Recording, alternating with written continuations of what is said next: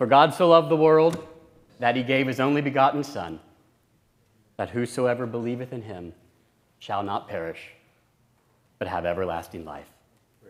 And whosoever means me, and it means all of you. I have had one of those weeks where the mornings have begun at like 5 and they don't end until 9 or 10, and I actually just came from a meeting, so I'm feeling really rushed and frazzled right now. But uh, such is life, right? Uh, and if you would, over the next couple of days, if you'd say a prayer, I, am coming down with a cold and I have surgery scheduled for next week, and if I'm sick, they won't operate. So uh, I'd rather they operate. Um, so it's a minor thing, but if you, you think about it, I'd appreciate that. You know, I was thinking this morning after yesterday's election results, especially here in Ohio, um, it's hard not to be a little down. Um, we forget, though, sometimes in our distress, that this is not new to God. And humanity is no more wicked today than it's ever been. It's just that the wickedness looks different than it has in the past. But it's not new. Uh, and this morning, just by happenstance, my devotionals reading was from Psalm 116. You don't have to turn there, uh, it's not really the, the, point tonight, but something new jumped out at me uh, in Psalm 116, and specifically it was in verse 10 and I'm not going to read the whole context, but David writes in verse 10 Therefore I spoke, I am greatly afflicted. I said in my haste. That struck me. David admits there that in his haste, he jumped to the negative. He bemoans his state. He says, In my haste. And it's a human tendency to jump to a quick conclusion. But when we do so, we tend to focus on the negative as opposed to the positive. It's not a flaw, it's hardwired in our DNA. We're made that way. It's a safety response, it's a normal reaction. We shouldn't beat ourselves over it, up over it. But what we should do is remember David's example. He says, In his haste, he sees his affliction, his trouble. But then in verse 13, he writes, I will take up the cup of salvation and call upon the name of the Lord. There's the key. Too often, the second thing we do, just like David does, or he admits he does in this psalm, should have been the first thing. He called upon the Lord after his haste. He should have done it first. We usually get the order wrong, and God understands that about us, which is why He reminds us all the time throughout the Bible to be quiet. But the Bible also references something else, and it reinforces this point often. We're going to look at the other thing that the Bible emphasizes a lot tonight. This fall, I joined a men's Bible study group, and I really like how this group is structured. Uh, a book of the Bible is chosen, and then every week we read a little bit of it together. Maybe a chapter, maybe 10, 15 verses, depending on the length of the chapter, things like that. And then we just sit and we silently reread until someone sees something in it that jumps out at them. There's not a lot of talking at this Bible study. It's an hour, and it meets early in the morning. It's a 6:30 in the morning Bible study. So to be quiet is kind of a struggle at that time of the day because you, you're trying to wake yourself up. But we do that. There's a lot of silence, and there's a lot of reflection because we're not listening for each other. And it's how much it's amazing how much more you see when we read and you don't start immediately discussing it and dissecting it. You just kind of read it and let it wash over you. We're currently in the book of James in this Bible study, which today, this changes from time to time, is my favorite book in the Bible. At least for this season of my life, it's my favorite. The book of James is a bit of a spanking for the believer. And I mean that in a good way. James gets into the nitty gritty of how we should try to live. And often we find ourselves lacking if we read that book carefully. I do. Let's listen to something in James chapter 1, verses 19 and 20.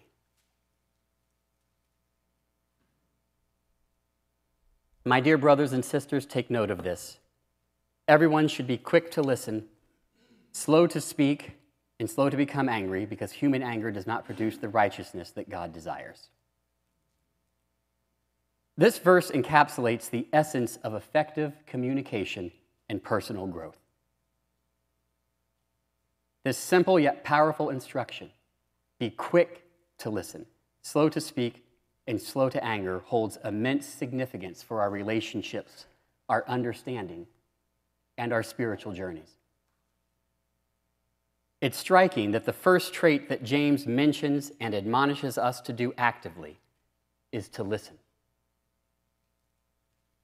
If one is listening, regardless of the circumstance, they are not talking. James's focus here is the appropriate way to approach so many situations in life, be they spiritual, secular, it doesn't matter. Looking at the context of James sheds some light on James's focus. James, of course, is the half brother of Christ, and he's addressing this epistle to Jewish believers scattered throughout the Roman Empire. They face trials, they face persecution, and lots of internal conflicts, making it crucial for them to cultivate strong communication skills and to manage their emotions effectively. The stakes were high for them. And the list that James gives us, he places listening at the top of the hierarchy. It's number one for a reason.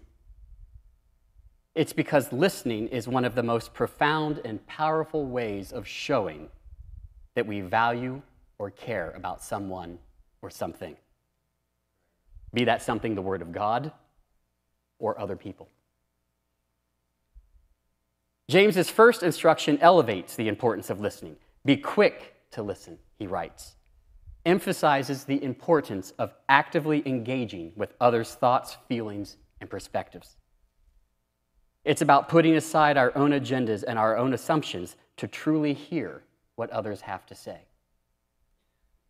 Effective listening requires attentiveness, it requires empathy and a willingness to understand. Notice I didn't say accept, but to understand different viewpoints. Sometimes I'll be talking at, to my mother and I'll go off on some tangent, just yakking about something. And she listens. She doesn't tune me out. That does not necessarily mean that she's interested or that she agrees or finds, agrees with, or finds what I'm saying valuable. Her listening simply means that she loves me. She loves me enough to give me her attention, and more importantly, her time, which is a non renewable resource. I miss my Aunt Donna on a daily basis. And time has made me realize that part of that hole that I cannot fill with her gone is because we actively listened to each other. I enjoyed hearing what she had to say, and she listened to me. And by doing that, we learned a lot about ourselves, about each other, and about the world around us. Recently, my mother and I were having a very heated conversation. We were both getting upset. We were both getting hurt. Not intentionally. We weren't fighting. We were just not doing a very good job of listening. I had skipped over part one of verse 19, and I had jumped straight into the second parts speaking and anger. As we both got more and more frustrated, I recall each of us saying some version of, that's not what I said, or that's not what I'm saying. Being misunderstood was frustrating for both of us. So we took a step back.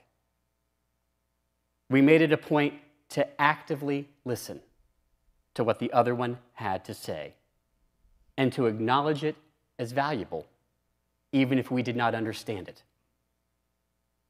And then we ended the conversation. And after we were done talking, and here's the key we both kept listening. Thinking back over what had been said, we kept thinking, we kept praying. And when you do that, the unease, the anger, it will settle appropriately. The Bible has a lot to say about listening.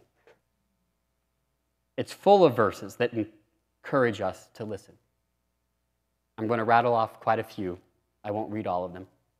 Proverbs chapter 1 verse 5 says, "Let the wise listen and add to their learning, and let the discerning get guidance." Consider some of these other verses. As I said, I, I won't read all of them, but feel free to look them up later if you so choose. The context surrounding some of them, which we don't have time to get into tonight, is, is really enlightening. It's interesting to see the circumstances under which it's uttered. Proverbs 18 13. He who answers before he hears, it is folly and shame for him. Ecclesiastes 5 1. This one's blunt. I, I was shocked when I realized how blunt it was. Keep your mouth shut and your ears open and listen to what the wise are saying. Not many ways to interpret that. Matthew 13, 9. These are the words of Christ. He who has ears to hear, let him hear. Mark 4, 23. Listen well to what you hear.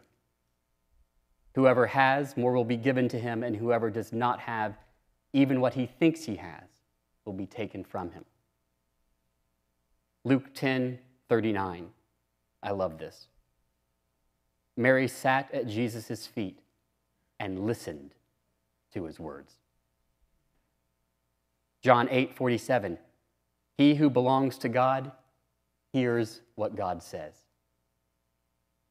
Acts 17, 11. I won't read it because it's a longer verse. James 1, 22, right after what we're, we've been focusing on tonight. And Romans 10, 17. So faith comes from hearing. Hmm. I'd never noticed that before. Faith comes from hearing, and hearing by the word of Christ. And there are many, many more in the Bible as well. Those are just a few. Reference books say that there are over 400 mentions of active listening in the Bible. These verses teach us that listening is a sign of wisdom, it's a sign of maturity. It's also a way to show love and respect to others. When we listen to someone, we are saying that we value their thoughts and their feelings. It's also very telling, I think, how often Jesus says some version of, He who has ears to hear, let him hear. He says it a lot. He means, first and foremost, of course, listen to Him. The epitome of wisdom, listen to and follow Jesus. But Jesus' life, not just his words, also demonstrate the importance of listening. Jesus asked such perceptive questions of people, and he waited for their answers. Jesus waited to hear what other people had to say. I find that remarkable time and again when Jesus encountered people, even people who he knew were full of nonsense Pharisees, Sadducees, religious people. I don't mean that in the good way, though obviously there are bad religious people. He still listened, if you go and look, to their questions and their arguments. He didn't shut them off, he let them speak. He listened. And then after he listened, in his case, he dismantled their arguments. But his listening to them before rebuking them gave even more credence to his words because he demonstrated that he had heard them. And because he had heard them, he could accurately and thoughtfully respond to them. I love the story of the woman at the well in John chapter 4. Um, you can turn there if you want. We won't read the verses, but Um, there are a lot of references to it that will maybe make more sense if you go back and look at it at another time and what I'm going to say tonight. The woman at the well, I, there's a lot you can mine from that story. Um, but I hadn't, hadn't really thought of it this way before until I started looking at it under this perspective. I love it for many reasons, but in the context of this lesson, I love it because Jesus had a respectful conversation with this woman. Actually, they were both, the woman and Christ, were quite remarkable and kind to each other. She deserves some credit too if you look at that conversation. He listened to her. And although he spoke truth to her, he did not speak harshly. And to her immense credit, she listened to him. They had actually a very deep conversation theologically, a conversation filled with significance and meaning. If you go back and look at it, and I encourage you to do so, think of it through this perspective. It's a, it's a different way of kind of examining it. She asked some really good questions. And he listened. And he heard those questions. And then he addressed them. This conversation between Jesus and this woman demonstrates five key principles of listening well.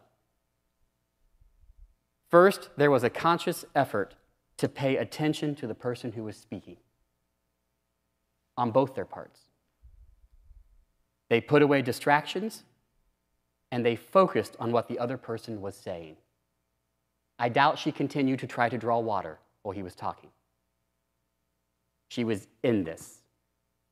They were looking and listening to each other. Second, they were open minded. There was no judgment or criticism. There are simply in that story simple, gentle statements of truth.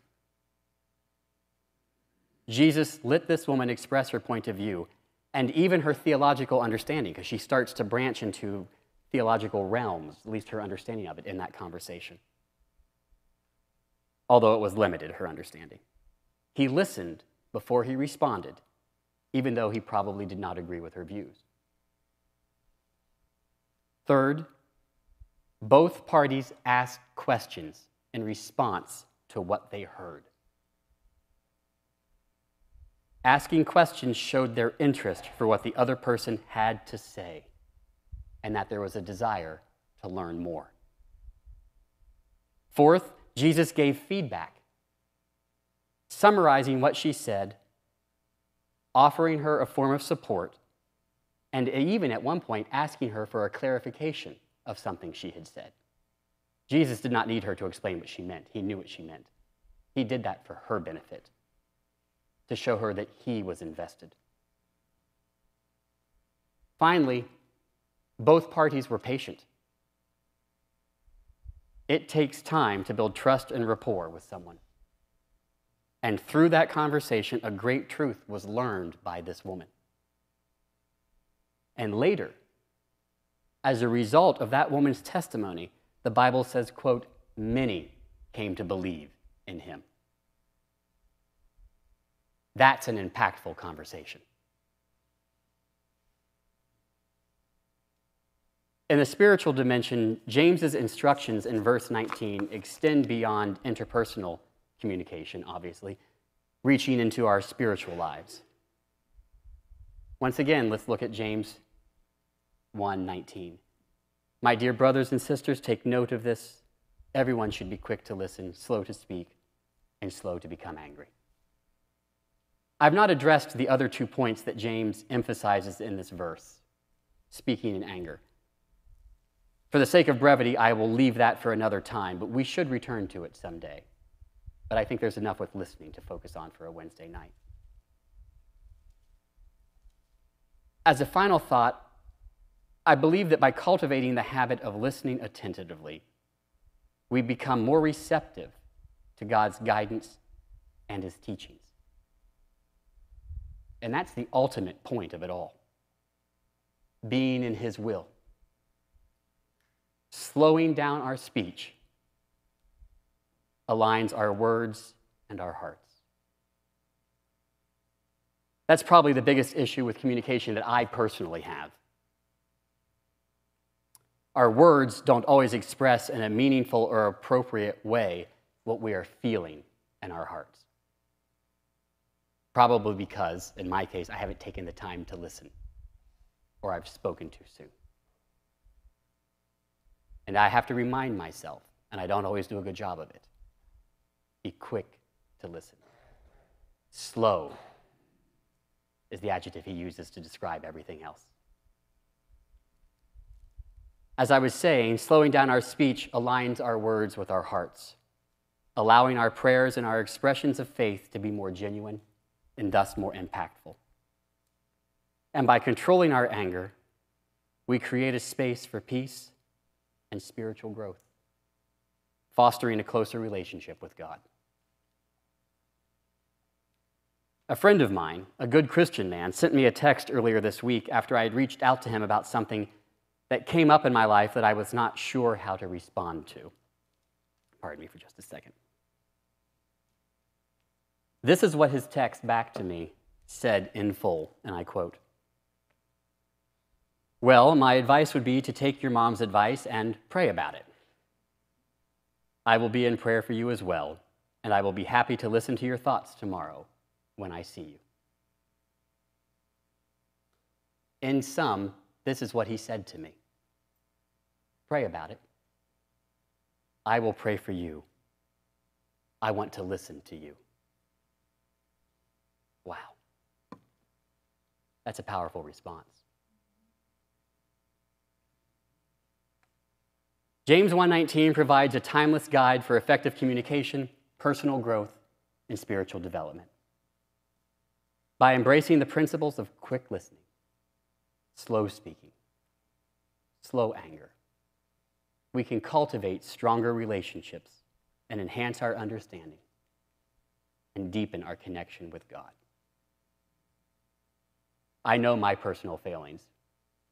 I, I saw a, a, powerful testimony once from Gloria Gaither, and she was talking about um, it's a classical piece, and I can't remember the name of it, but she rewrote words. It's a, a classical instrumental piece, and she wrote words to it.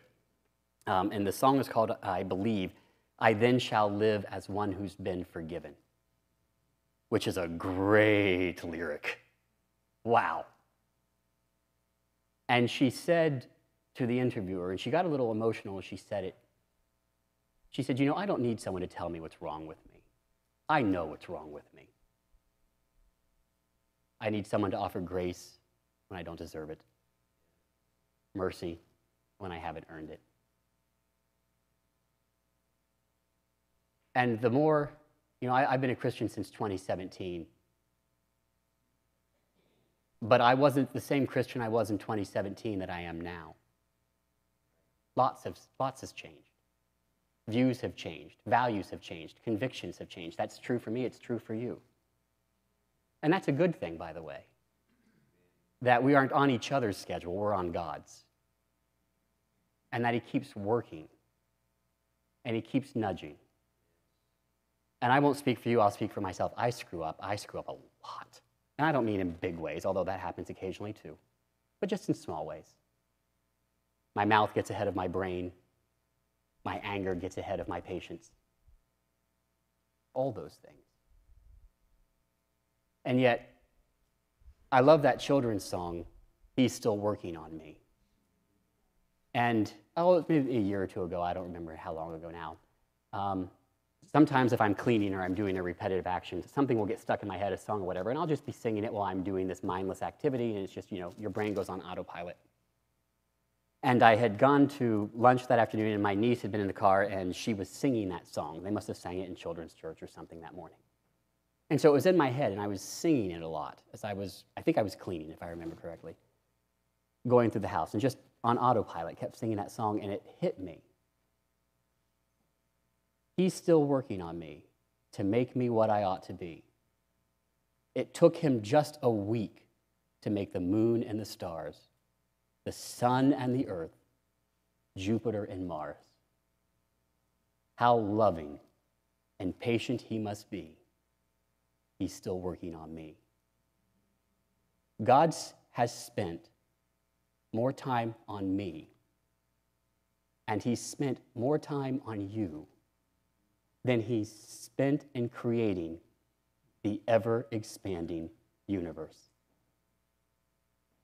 That's insane. It's actually not insane, it's love. Blows my mind that I have taken more of his time than all the moons of Jupiter. Hmm. Let us strive as individuals and as a body to embody these principles of quick, being quick to listen, slow to anger, slow to wrath, slow to speak. Let's work to embody these in our daily lives, becoming first more mindful listeners. Not just, by the way, to each other, but to the world, as Christ demonstrated at that well. Because by listening to them, we're showing that we value them. Doesn't mean tolerate, doesn't mean accept. That's not what I'm saying. Becoming more mindful listeners, thoughtful speakers, and individuals who reflect the peace and the wisdom of God. We do that, God will expand his kingdom. He's promised us that.